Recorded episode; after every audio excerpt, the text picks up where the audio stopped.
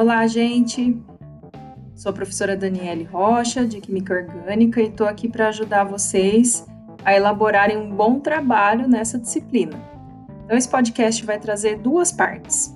A primeira delas, eu vou falar um pouquinho sobre algumas dicas gerais de como organizar um bom trabalho acadêmico, principalmente aqueles na disciplina de Química Orgânica.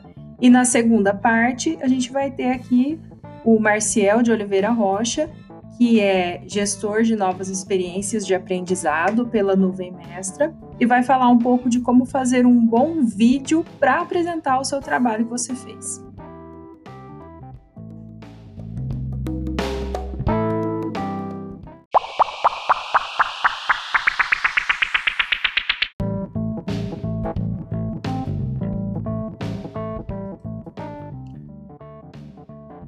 Bom, então pensando em como apresentar um trabalho, a gente pode dividi-lo em quatro partes principais.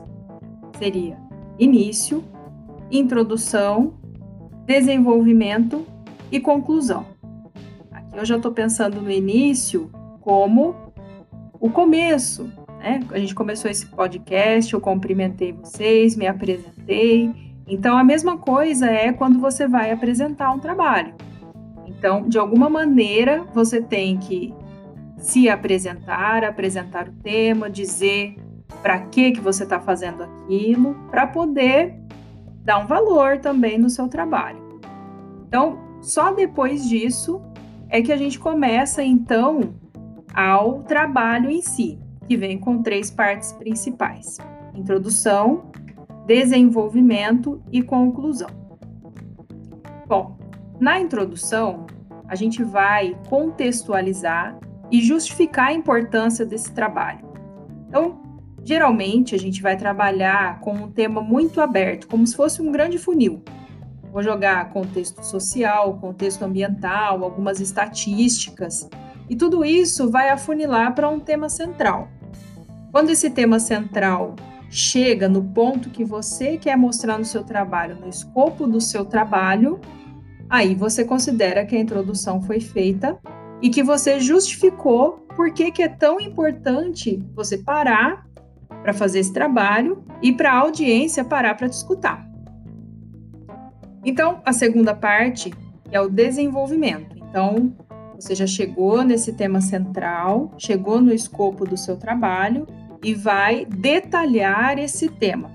Então, agora a gente já não fica mais nas informações é, gerais, a gente vai para o trabalho específico. Então, principalmente para química, a gente tem que trabalhar com moléculas e reações, certo? Não adianta eu descrever por textos ou por palavras uma reação química, por exemplo.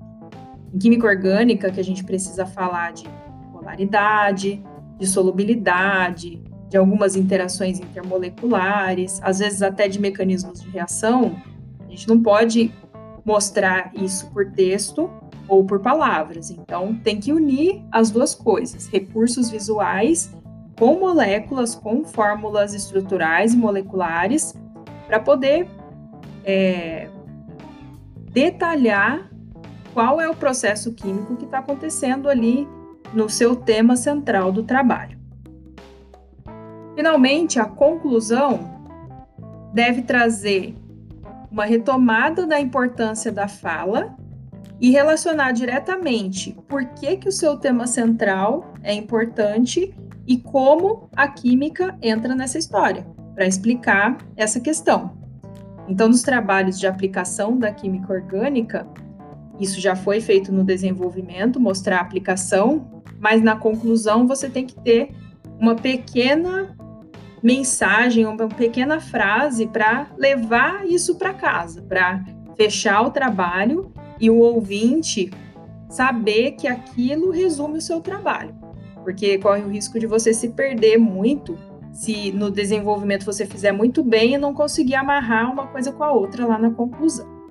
Então, quatro partes. Início para você se apresentar, apresentar a equipe, dizer o que está fazendo ali e três partes do trabalho em si: produção, desenvolvimento e conclusão.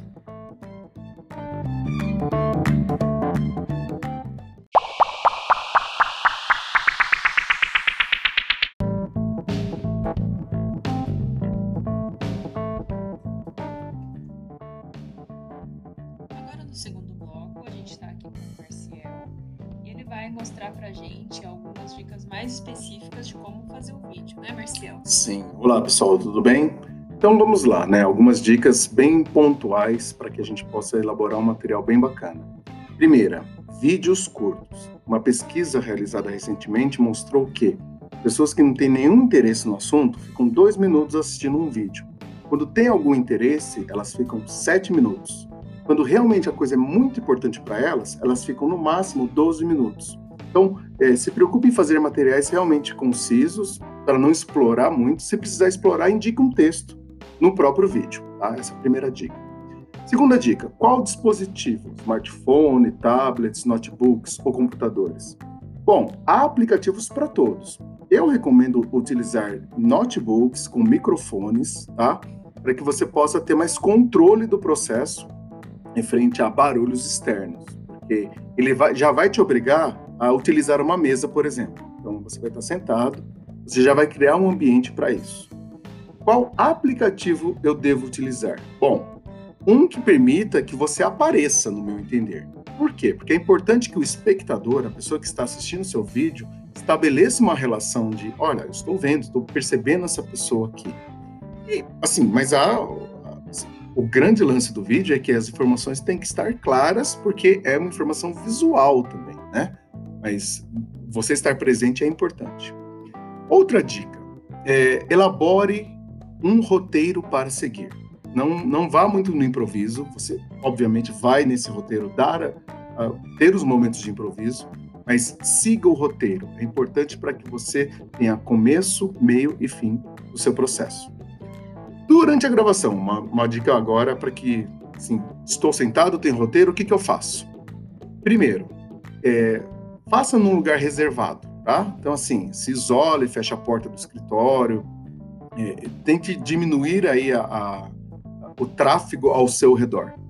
O mínimo de interferência possível, dado o contexto da sua gravação. Por exemplo, se você for decidir fazer no laboratório, sim, haverá algumas coisas que vão fazer parte do vídeo. Conviva com isso. Bom, edição. Qual que é a, a dica para você não ter muito trabalho? A edição do vídeo, ela tem que ser apenas para tirar erros e algumas paradas que você deu. Então, não tem sentido você, ah, agora eu vou juntar aqui algumas partes que eu gravei em momentos diferentes. Não. Você vai gravar de uma vez e apenas se preocupar, ah, alguns determinados momentos eu vou tirar, porque mexer no, na ordem é muito complicado. E, né, assim, o que fazer quando eu errar, já que é previsto que você erre? Pô, eu costumo dar uma, uma orientação assim. Faça uma pequena contagem regressiva, né? Vamos supor, errei Vamos lá. 3, 2, 1. Faço essa parada e retomo. Por quê? Porque ajuda na edição. Você vai pegar ali o vídeo para editar, você vai ver que tem aquela paradinha, é ali que você vai fazer o corte do, do erro até o momento do, da contagem regressiva e o corte para poder encaixar. É, essencialmente é isso. Bom, para iniciantes, a gente precisa saber primeiro qual aplicativo que usa. Já escolhi o meu dispositivo, já tenho o meu roteiro, mas por onde eu começo? Qual ferramenta? Olha, alguns computadores, eles possuem recursos próprios de gravação.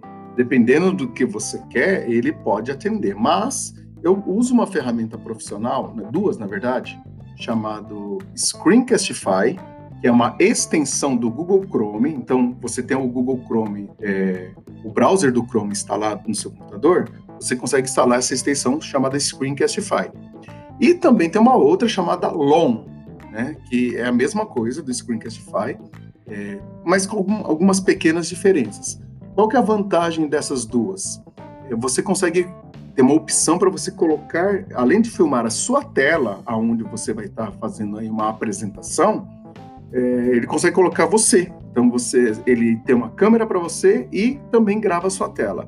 É muito didático, eu oriento muitos professores a utilizar esse recurso é, possui uma ferramenta de edição, mas no caso eu prefiro fazer o seguinte, né? É, o vídeo que é gerado tanto pelo Long quanto pelo Screencastify, eu publico no YouTube em modo privado e lá no YouTube Studio Beta eu edito para retirar as partes que são complicadas, as partes onde eu errei, eu faço essa edição pontual para tirar essas partes no YouTube. E depois eu baixo esse vídeo novamente se eu não quero que a ferramenta de, de distribuição seja o YouTube. Então eu baixo esse vídeo e aí, né, eu costumo usar a nuvem, costumo soltar dentro do Google Drive para que as pessoas possam assistir esse vídeo ou deixo mesmo no YouTube. Todas essas ferramentas são gratuitas. Tudo que eu falei aqui, sim, são gratuitas. Há versões pagas, né? Há, tipo, ah, eu quero gravar mais de cinco minutos, no caso do Screencastify. Aí ele vai te falar, olha, só grava cinco minutos, se quiser, pague nossa assinatura mensal. Mas é perfeitamente possível utilizar os recursos gratuitos, eles são muito bons. Né? Dá, dá para utilizar sem maiores dores de cabeça. Tá legal. A gente pode deixar na descrição algumas dicas a mais dessas ferramentas? Sim, eu vou deixar o endereço desses, é, dessas extensões, tanto do Long quanto do Screencastify. E, meu, todo mundo tem aí o YouTube, você pode utilizar, utilizar sua conta do Gmail pessoal que você tem para publicar seus vídeos no YouTube e utilizar os recursos do, estudo, do estúdio beta que ele tem. E aí lá tem um monte de vídeos em português mesmo para te orientar como utilizar esse recurso. Tá ótimo, Marcel. Muito obrigada. Um abraço, obrigado e bom trabalho a vocês.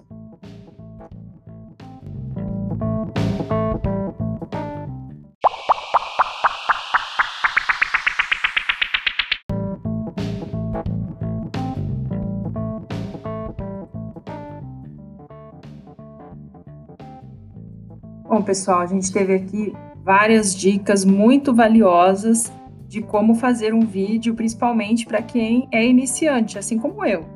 Tenho experiência em química orgânica, mas de vídeo não tenho experiência. Por isso que o Marcial veio aqui compartilhar com a gente a formação e a experiência profissional que ele tem, tanto em tecnologia da informação quanto em educação. Então, o que fica aqui é a dica para a gente aproveitar as oportunidades que temos para desenvolver essas soft skills, as habilidades que não são técnicas, mas que são desenvolvidas no caminho, quando a gente está adquirindo a formação técnica.